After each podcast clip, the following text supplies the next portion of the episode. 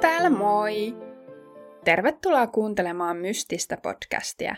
Tässä podissa tutustumme kummituksiin ja muihin paranormaaleihin ilmiöihin, jotka perustuvat oikeisiin henkilöihin sekä paikkoihin.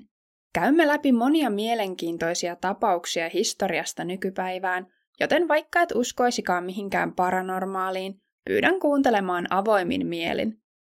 Vaikka en varsinaisesti ota kantaa siihen, onko kummituksia olemassa, niin olen aivan varma siitä, että jotkut ihmismielelle käsittämättömissä olevat tapahtumat ovat todellisia. Mutta eiköhän nyt siirrytä jakson pariin. Haint Blue on nimitys kokoelmasta erilaisia vaaleita sinivihreän sävyjä, joita käytetään perinteisesti kuistien ja kattojen maalaamiseen Etelä-Yhdysvalloissa. Nykyään uskotaan, että väri karkoittaa hyttysiä ja hämähäkkejä, mutta tälle uskomukselle ei ole löydetty minkäänlaisia tieteellisiä todisteita. Itse asiassa vain harvat enää tietävät, että näillä sinivihreän sävyillä on alun perin ollut varsin erilainen tarkoitus. Tapa maalata kuisteja sekä kattoja sai aikanaan alkunsa afrikkalaistaustaisilta gullaheilta, jotka ajattelivat, että väri pitää aaveet pois kodeista. Gullahit eivät maalanneet pelkkää kuistiaan, vaan myös ovet, ikkunan puitteet ja ikkunaluukut.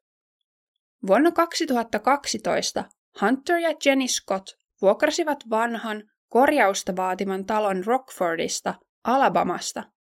Talossa oli kuitenkin joitain outoja seikkoja, kuten se, että rakennuksen toinen kerros oli maalattu lattiasta kattoon oudolla sinisellä maalilla.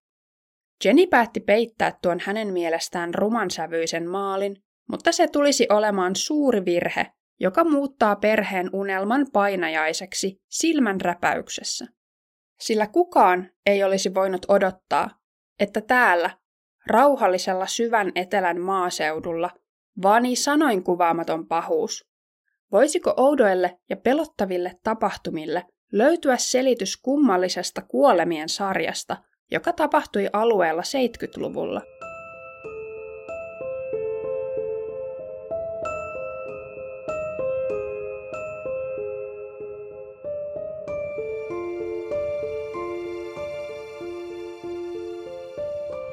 Scottin pariskunta kolmen lapsensa kanssa asuivat Auburnin kaupungissa Alabamassa ja perhe oli talousvaikeuksissa. Isä Hunter oli töissä kaupassa, jonne oli kahden tunnin ajomatka. Bensakulut kasvoivat ja heidän pienen asuntonsa vuokraa oltiin nostamassa. Äiti Jenny oli ammatiltaan toimittaja, mutta nuorimman lapsen syntymän jälkeen hän oli jäänyt kotiäidiksi. Nuorimmainen, Graysin, oli vasta yksivuotias ja pariskunnan yhteinen. Lisäksi molemmilla vanhemmilla oli yhdeksänvuotiaat lapset edellisistä liitoista. Hunterilla oli tytär Faith ja Jenillä poika Buddy, joka oli autisminsa vuoksi melko haastava. Pariskunta haaveili oman talon ostamisesta, mutta se ei tullut kuuloonkaan nyt, kun he olivat muutenkin lähes konkurssin partaalla. Joten se päivä, kun Hunter soitti vaimolleen ja kertoi löytäneensä heille uuden kodin, oli mitä onnellisin. Talo oli vieläpä iso, neljä makuuhuonetta ja kaksi kerrosta. Se oli kuin kartano, kun vertasi perheen tämänhetkiseen kahden makuuhuoneen pikkuasuntoon, ja kaiken kukkuraksi vuokra oli mitä edullisin.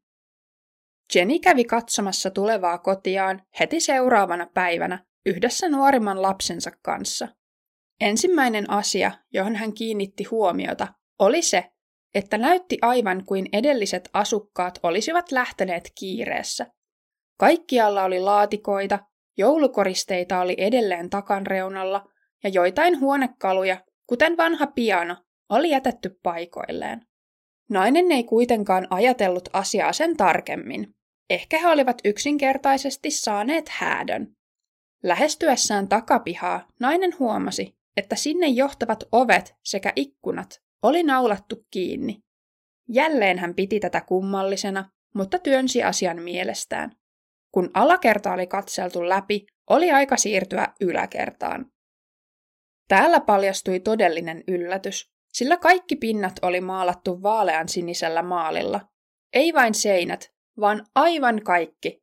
Valokatkaisijoita, pistorasioita, ovia ja ikkunapuitteita myöten. Ja vielä yksi outous. Missään ei ollut ainoatakaan peiliä, ei edes vessoissa. Jenin mielestä talo oli melko kammottava.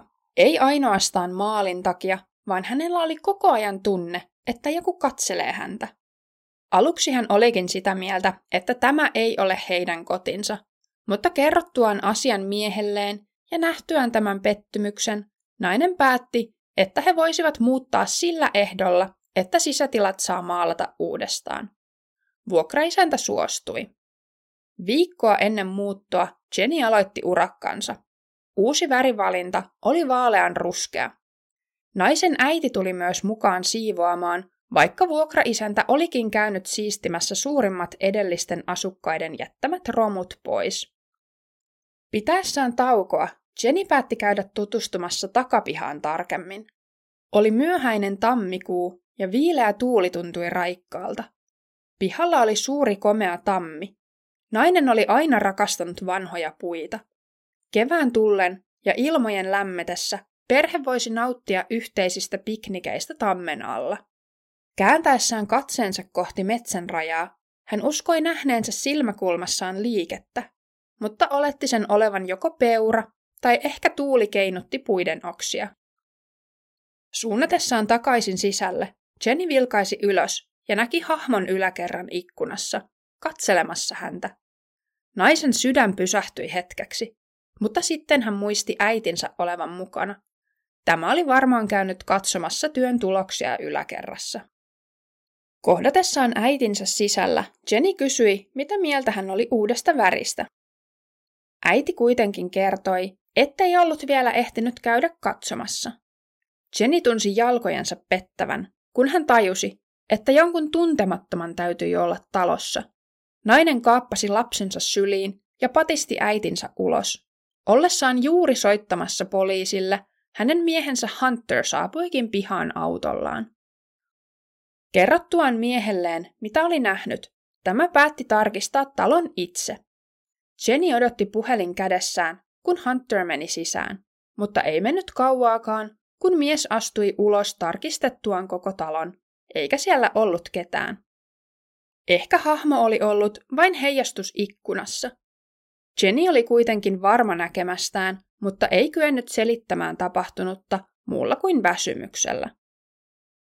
Urakka saatiin kuitenkin suunnitellusti viikon kuluessa valmiiksi ilman uusia välikohtauksia ja perhe muutti taloon.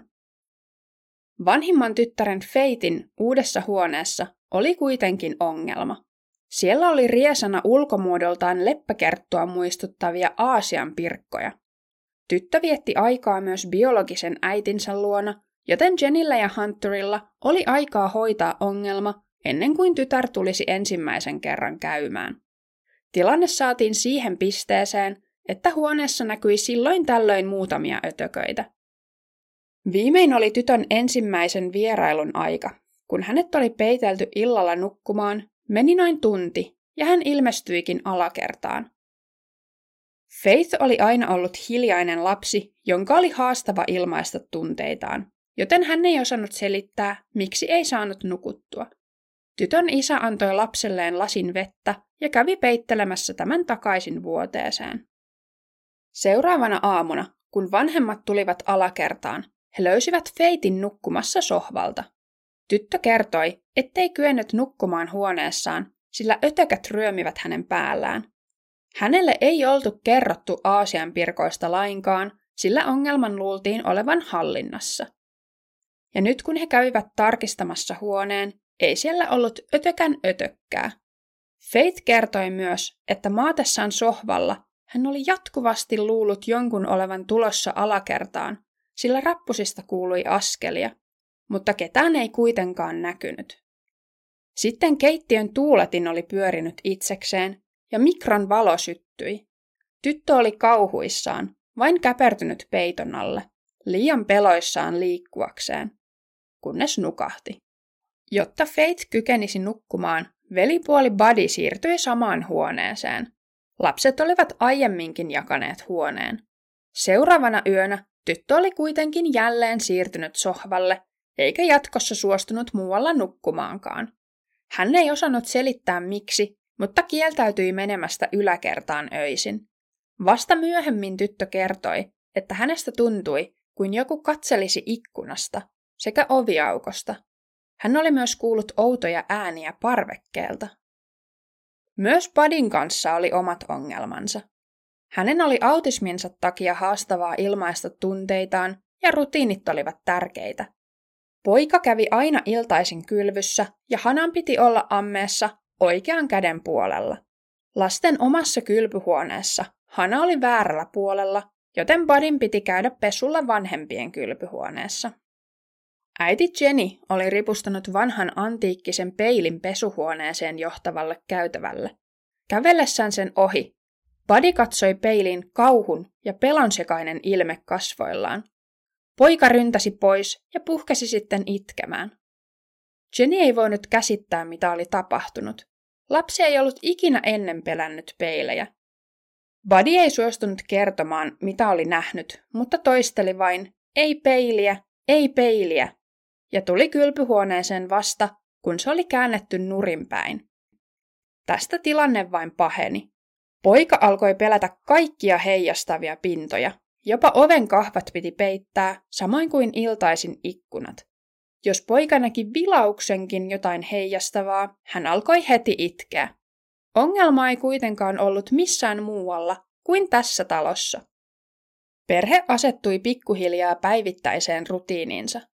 Jenny oli kahdestaan kotona nuorimman lapsensa kanssa, jonka hän oli peitellyt yläkertaan päiväunille.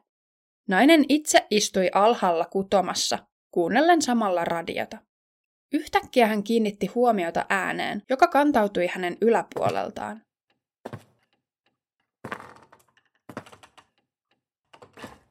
Askeleita. Joku kävelee yläkerrassa. Jenny sulki radion, mutta kuuli äänen silti. Tytär Graysin oli liian pieni kiipeämään pois pinnasängystään.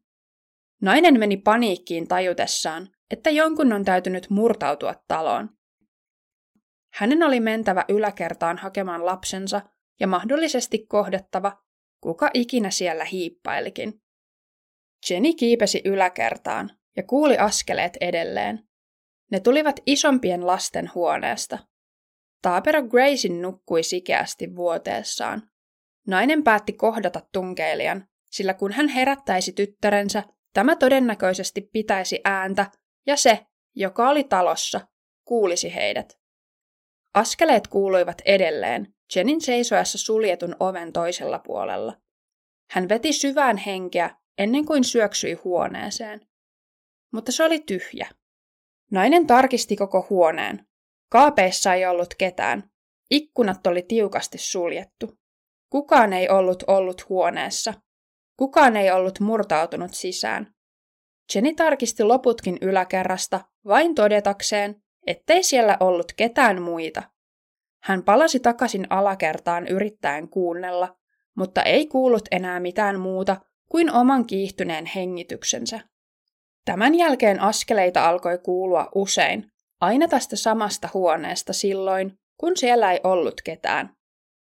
Perheellä oli vain yksi auto, jota Jenny käytti yleensä maanantaisin ja perjantaisin, mutta aina, kun hänen piti lähteä, avaimet katosivat. Ainoa tapa pitää ne tallessa oli säilyttää niitä taskussa. Muuten ne löytyivät milloin mistäkin. Lisäksi perheen koira, Basset Hound Betty Lou, ei suostunut tulemaan talon yläkertaan. Se kuitenkin viihtyi varsin hyvin alakerrassa ja pian se pääsi käyskentelemään vapaana suurelle takapihalle. Koira totteli normaalisti hyvin, mutta muutaman viikon kuluttua se intoutui hajujen maailmasta ja kieltäytyi tulemasta kutsusta sisään aamulla. Jenny seurasi koiran touhuja ikkunasta, mutta illalla se katosikin pihasta. Perhe kutsui sitä, mutta rakkaasta lemmikistä ei näkynyt jälkeäkään. Seuraavana iltana kun Betty Lou oli edelleen teillä tietämättömillä, isä Hunter päätti lähteä etsimään. Jonkin ajan kuluttua hän palasi kyyneleet silmissään ja kertoi löytäneensä koiran. Se oli läheisessä metsässä kuolleena. jokin oli tappanut petiluun ja repinyt sen sisäelimiä. Pian alkoi myös uusi ääni. Joka ilta, kun nuorin lapsi oli laitettu nukkumaan, aviomies Hunter oli vielä töissä ja Jenny päätti lukea omassa vuoteessaan. Noin kello yhdeksältä kuului tämähdys parvekkeelta. Sitä seurasi ryömimisen ääni. Kun tämä tapahtui ensimmäisen kerran, Jenny nousi ylös nähdäkseen, mikä eläin parvekkeella oli. Pihalla olevat liiketunnistin valot eivät kuitenkaan olleet syttyneet, vaikka normaalisti ne syttyivät pienimmästäkin liikkeestä. Ulkona ei näkynyt mitään. Tämä saattoi toistua kolme tai neljäkin kertaa illan aikana, ja tuntui loppuvan aina kello puoli yhdeltä toista, kun Hunter saapui töistä kotiin. Jos ääniä ei kuulunut parvekkeelta, niitä kuului ullakolta. Sama outo ryömimisääni, joka pysyi aina yhdessä kohdassa, aivan Jenin yläpuolella. Nainen ei kuitenkaan uskaltanut mennä katsomaan ullakkoa, mutta näistä äänistä tuli joka iltainen tapahtuma. Asuttuaan talossa neljä kuukautta, Hunter jäi töistä lomalle ja kuuli ensimmäistä kertaa nämä äänet. Jenny oli jo tottunut niihin. Mies nousi vuoteesta tutkimaan parveketta, josta äänet olivat jälleen kuuluneet. Siellä ei näkynyt mitään. Hunter kuitenkin teki jotain, mitä Jenny ei ollut ikinä uskaltanut tehdä. Avasi parvekkeen oven. Mutta edelleenkään mitään ei näkynyt. Sitten alkoivat äänet ullakolla, ja mies päätti mennä myös sinne tutkimaan, mutta jälleen kerran ei mitään. Hunter ei osannut selittää ääniä loogisesti. Jos se olisi ollut eläin, se ei olisi kyennyt menemään parvekkeelle laukaisematta liiketunnistevaloja. Ennen tätä Hunter ei ollut huomannut mitään kummallista, mutta nyt kaikki muuttui. Hän alkoi nähdä usein liikettä silmäkulmastaan, kuin nopeasti etenevän varjon. Kun mies käänsi päänsä liikkeen suuntaan, nähdäkseen mikä sen aiheutti, hän ei ikinä nähnyt mitään. Hunter alkoi myös kuulla vaimonsa äänen huutavan häntä, vaikka oikea Jenny ei ollut näin tehnyt. Tätä tapahtui usein silloin, kun Jenny oli yläkerrassa ja mies alakerrassa. Seuraavaksi tapahtumat saivat vaarallisemman sävyn. Jenny siivosi ja oli menossa rappusia alakertaan, pyykkikori kainalossaan, kun hän tunsi yllättäen kovan tönäisyn selässään, lapaluiden kohdalla. Nainen kaatui ja putosi noin neljä porrasta alaspäin, kun kori, jota hän oli kantanut, lensi alas asti. Kääntyessään katsomaan, mikä tai kuka oli tönäissyt häntä, siellä ei tietenkään ollut ketään.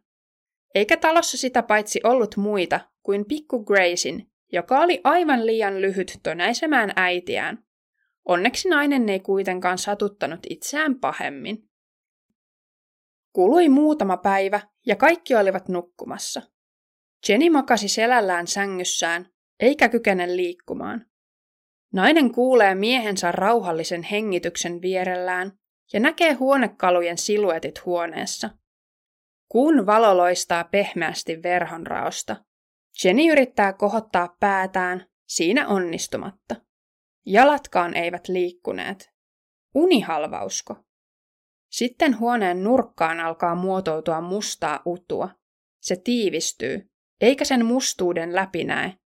Jenny tuntee valtavan pelon kasvavan sisällään. Musta massa alkaa liikkua lähemmäs naista. Kun se saavuttaa sängyn jalkopään, se alkaa saada tarkemman muodon. Se oli pitkä, ihmismäinen hahmo. Se siirtyi sängylle. Nainen tunsi olennon painon päällään ja näki sen hymyilevän. Häijyä, ilkeää hymyä. Nyt Jenny tuntee sen murskaavan painon rinnallaan ja kädet kaulallaan. Hän ei tiedä kuinka kauan aikaa kuluu, hirveän hahmon vain hymyillessä hänelle. Sen oksettava haju, kuin tuhat mätänevää eläimen raatoa, tunkeutuu sieraimiin, täyttää hänen keuhkonsa. Sitten se nousee ja siirtyy makuuhuoneen ovelle. Ennen poistumistaan huoneesta tämä henki sanoo Jenille, tyttäresi on seuraava. Nainen on edelleen kauhun vallassa, mutta onnistuu kuin onnistuukin liikuttamaan ensin sormeaan, sitten koko kättään. kunnes lopulta muukin vartalo liikkuu jälleen normaalisti, ja hän sai vedettyä keuhkonsa täyteen raikasta ilmaa. Tämä kuulostaa perinteiseltä unihalvaukselta, mutta sitten kuuluu sydäntä särkevää kiljuntaa pikku Graysonin huoneesta. Onko olento nyt siellä? Jenny pomppasi saman tien ylös vuoteesta ja juoksi tyttären huoneeseen. Lapsi seisoi pinnasängyssään huutamassa tavalla, jollaista äiti ei ollut ikinä kuullut. Nainen kaappasi hänet syliin, kun Hunter saapui myös säikähtäneenä huoneeseen. Jenny kertoi miehelleen, mitä oli tapahtunut, heti kun lapsi oli rauhoittunut. Sitten he ottivat tämän viereensä sänkyyn nukkumaan, samalla kun itse valvoivat. Pariskunta etsi tietoa internetistä läpi yön, kunnes Jenny löysi sivuston, jossa kerrottiin Haint Blue-maalista. Silloin se iski hänen tajuntaansa. Syy kaikelle heidän talossa kokemalleen saattoi johtua siitä, että hän oli maalannut toisen kerroksen sinisen maalin piiloon. Maali oli ehkä pitänyt siellä vaanineen hengen tai henget poissa. Jenny ja Hunter olivat yhtä mieltä siitä, että heidän on löydettävä uusi koti. He olivat asuneet talossa vain viisi kuukautta. Uusi koti löytyi onneksi vain muutamassa päivässä. Jenny tunsi sattumalta erään paranormaalin tutkijan, Kim Johnstonin, joka halusi päästä tutkimaan Rockfordin taloa. Hän sai luvan tehdä sen Jenin ja Hunterin muutettua uuteen kotiinsa. Mukaansa Kim otti ystävänsä Blainin, joka on media. Blaine kertoi heti heidän vielä seisoessaan ulkona, että talossa on kaksi afrikkalaistaustaisen veljeksen henkeä, joilla on pahat mielessään. Sitten he sattuivat vilkaisemaan toisen kerroksen ikkunaan ja näkivät siellä tumman hahmon seisomassa, epäilemättä katselemassa heitä. Astuttuaan sisään, Medio kertoi, että talossa on itse asiassa useita henkiä, mutta ne olivat vaarattomia, veljeksiä lukuun ottamatta. Siellä oli esimerkiksi pienen vaaleahiuksisen pojan aave, joka tykkäsi pyörittää tuulettimia, ja vanhemman afrikkalaistaustaisen miehen henki, joka pelkäsi veljeksiä. He kuulivat myös koiran kynsien rapinaa. Ehkä Basset Hound Betty Lou oli myös jäänyt vahtimaan entistä kotiaan. He käyttivät tutkimuksessaan apuna myös niin kutsuttua spiritboxia, jonka kautta aaveet kykenevät puhumaan eläville. Ensin yhteys löytyi pieneen poikaan, joka kertoi nimekseen Mark. Seuraavaksi tulivat kuitenkin veljekset. Ne muuttivat äänensä sihiseviksi ja laukoivat lähinnä loukkauksia. Mutta tutkijat saivat kuitenkin tietoonsa toisen veljen nimen. Hän oli Willy. Tämä tieto toisi valoon synkät tapahtumat, joita varten meidän on matkustettava hetkeksi ajassa taaksepäin, kultaiselle 70-luvulle, jolloin pastori Willie Maxwell asui Rockfordissa. Pastori oli syntynyt Kuusan piirikunnassa toukokuussa vuonna 1925, eikä hänen lapsuudestaan tiedetä paljoakaan. Aikuisena hänet kuitenkin tunnettiin varsin mukavana nuorena miehenä, jota arvostettiin suuresti kaupungilla. Hän oli toisen maailmansodan veteraani, joka työskenteli sahalla. Vuonna 1949 hän meni naimisiin paikallisen tytön, Mary Lou Edwardsin kanssa, ja elämä lipui rauhallisesti eteenpäin. 60-luvulla Willie ryhtyi pastoriksi, eikä mennyt kauaakaan, kun tragedia kohtasi miehen ensimmäisen kerran.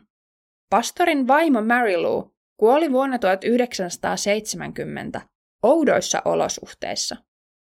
Naisen auto oli vahingoittumattomana tienlaidassa ja Mary Lou itse oli pelkääjän paikalla.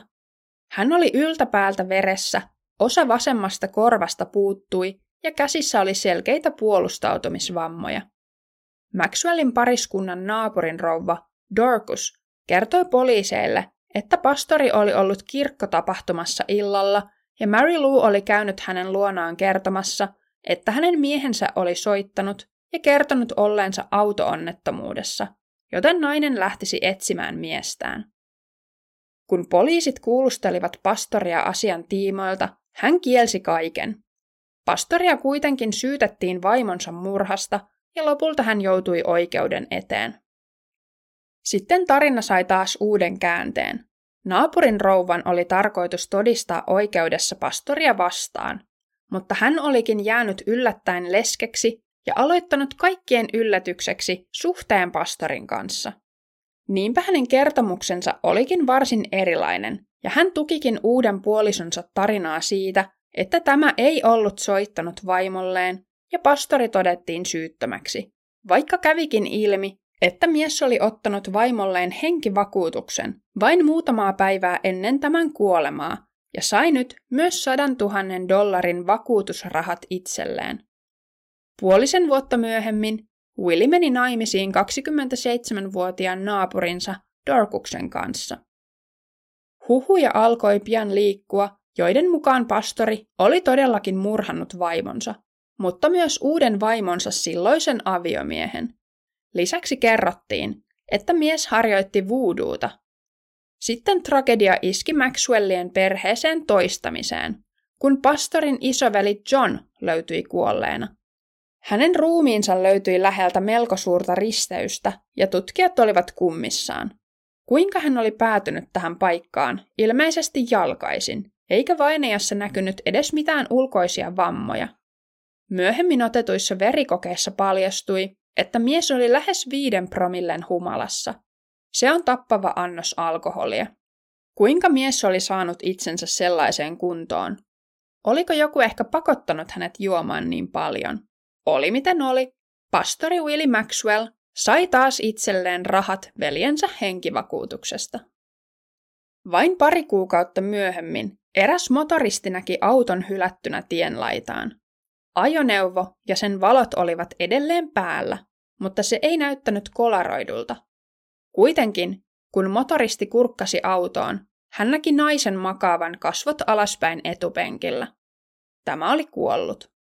Poliisien saavuttua paikalle he tunnistivat naisen heti. Se oli Willie Maxwellin vaimo, Dorcus.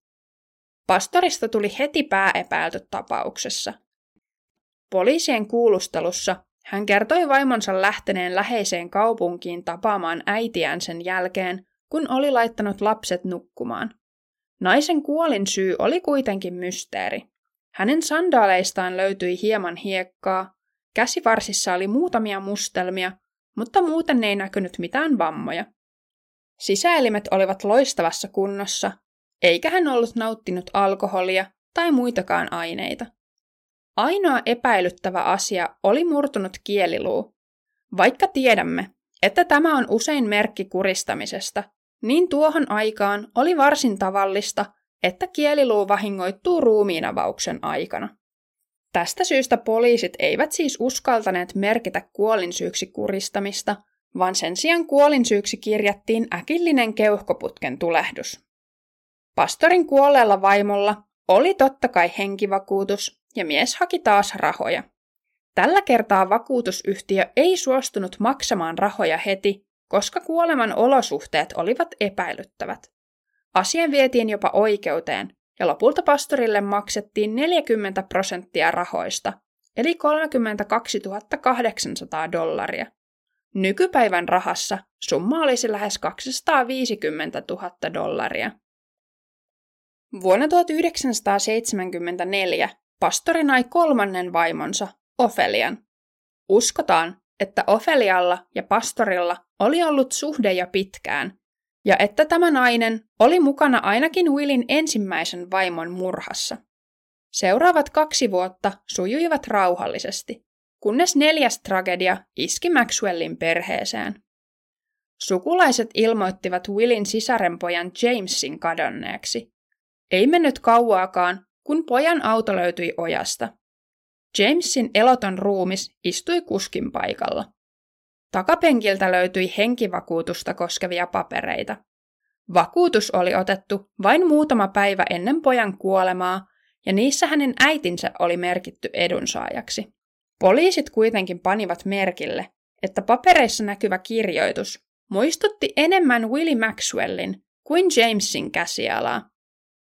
Tutkimukset paljastivat, että poika ei ollut käyttänyt huumeita tai alkoholia hän ei ollut edes ajanut ylinopeutta. Auto näytti siltä, kuin se olisi tarkoituksella parkkeerattu ojaan, eikä läheisissä pensaissa näkynyt mitään törmäykseen viittaavaa. Ruumiinavauksessa ei löytynyt mitään kuoleman selittävää, joten kuolin syyksi kirjattiin luonnolliset syyt. Virkavalta oli kummissaan. Kuinka taas täysin terve pastori Maxwellin sukulainen oli saattanut kuolla? Willie yritti saada tälläkin kertaa vakuutusrahat itselleen siskoltaan, Jamesin äidiltä, mutta tämä kieltäytyi. Niinpä kesällä vuonna 1977 tulisi uusi kuolema. Shirley Ann Ellington oli pastorin vaimon Ofelian tytär, eli näin ollen tämä oli hänen tytärpuolensa. Kesäkuun 11. päivän iltana 16-vuotias Shirley oli lähtenyt illalla autolla ystävänsä luo, mutta ei ollut palannut ja alkoi olla jo myöhä. Willy meni vaimonsa Ofelian kanssa poliisiasemalle tekemään katoamisilmoituksen. Siellä heille kerrottiin, että vastaava auto kuin se, jolla tyttö ajoi, oli löydetty juuri. Poliisi kehotti pariskuntaa lähtemään paikan päälle, sillä sieltä oli löydetty myös ruumis, joka tulisi tunnistaa. Kun he saapuivat autolle, ainoastaan vaimo Ofelia sai mennä katsomaan vainajaa. Shirley oli löydetty kasvot ylöspäin, auton puhjenneen vasemman eturenkaan alta. Vieressä oli ehjä rengas ja auton alla oli tunkki. Näytti siis siltä, että tyttö oli koettanut vaihtaa puhjenneen renkaan, mutta varsin epäonnisesti murskautunutkin auton alle. Ensisilmäyksellä tapaus näytti onnettomuudelta. Poliisit olivat kuitenkin epäluuloisia, sillä he tiesivät pastori Maxwellin historian. Ja he saivatkin selville, että tyttö oli kuollut joko kuristamalla tai tukehduttamalla jo ennen kuin hänet oli asetettu auton alle. Ennen kuin pastoria ehdittiin syyttää tapauksesta, kohtalo puuttui kuitenkin peliin. Viikon kuluttua Shirlin kuolemasta järjestettiin hänen hautajaisensa. Päivä oli kuuma, aivan kuten monet Alabaman kesäpäivät. Surjoita oli paikalla 600. Nuoren kuolema oli koskettanut pikkukaupungin asukkaita. Kesken hautajaisten mies vihreässä puvussa nousi seisomaan. Hän oli aivan pastorin takana ja sanoi, sinä tapoit Shirlin ja nyt saat maksaa siitä. Tätä seurasi kolme laukausta, suoraa pastorin kasvoihin, ja tämä kaatui kuolleena lattialle. Laukaukset ampunut mies oli 36-vuotias Robert Louis Burns, kuolleen tytön eno. Mies pidätettiin heti kirkossa, eikä hän edes yrittänyt pakoon. Kun Robertilta kysyttiin, miksi hän teki sen, hän totesi, minun oli pakko ja tekisin sen koska tahansa uudestaan. Oikeudessa hänet kuitenkin todettiin syyttömäksi, hulluuteen vedoten, ja Robertista tuli jonkinlainen sankari kaupungissa. Pastori Willie Maxwellia oli pelätty, ei vain mahdollisten murhien, vaan myös oletetun vuuduun harjoittamisen takia. Huhujen mukaan hän ripusti kuolleita kanoja puihin ja maalasi ulkoavensa verellä. Ja vaikka voodoo-puheet olisivatkin pelkkää legendaa, niin Jumalan apulainen Tämä mies ei totisesti ollut. Kaikki merkit osoittavat, että tämä niin kutsuttu pastori oli sarjamurhaaja ja todellinen hirviö, joten sitä henkilöä, joka oli hankkiutunut eroon tästä kamalasta miehestä, arvostettiin suuresti. Nyt kun olemme käyneet läpi myös voodoo-pastorin tarinan, voimme miettiä, oliko hän se henki, joka piinasi Scottin perhettä Rockfordissa. Tämän talon tarkkaa osoitetta ei ole koskaan kerrottu julkisuuteen, mutta se tiedetään, että Willie Maxwell asui melko lähellä sitä. Onhan mahdollista, että media on vain huijari, joka oli kuullut tarinoita sarjamurhaaja pastorista ja päätti yhdistää hänen henkensä tähän taloon. Mutta toisaalta, kuten olemme jo varmasti huomanneet, tällaisilla kamalilla tapahtumilla on tapana jättää jälkensä tähän maailmaan. Joten jos muutat uuteen taloon ja sen katto on maalattu vaalean siniseksi, kannattaa miettiä kahdesti, maalaako sen peittoon vai jättääkö sellaiseksi, sillä uudella värivalinnalla saattaa olla outoja, pelottavia seurauksia. Kiitos kun kuuntelit Mystistä podcastin tämänkertaisen jakson ja palataan taas ensi perjantaina uuden jännittävän tapauksen parissa.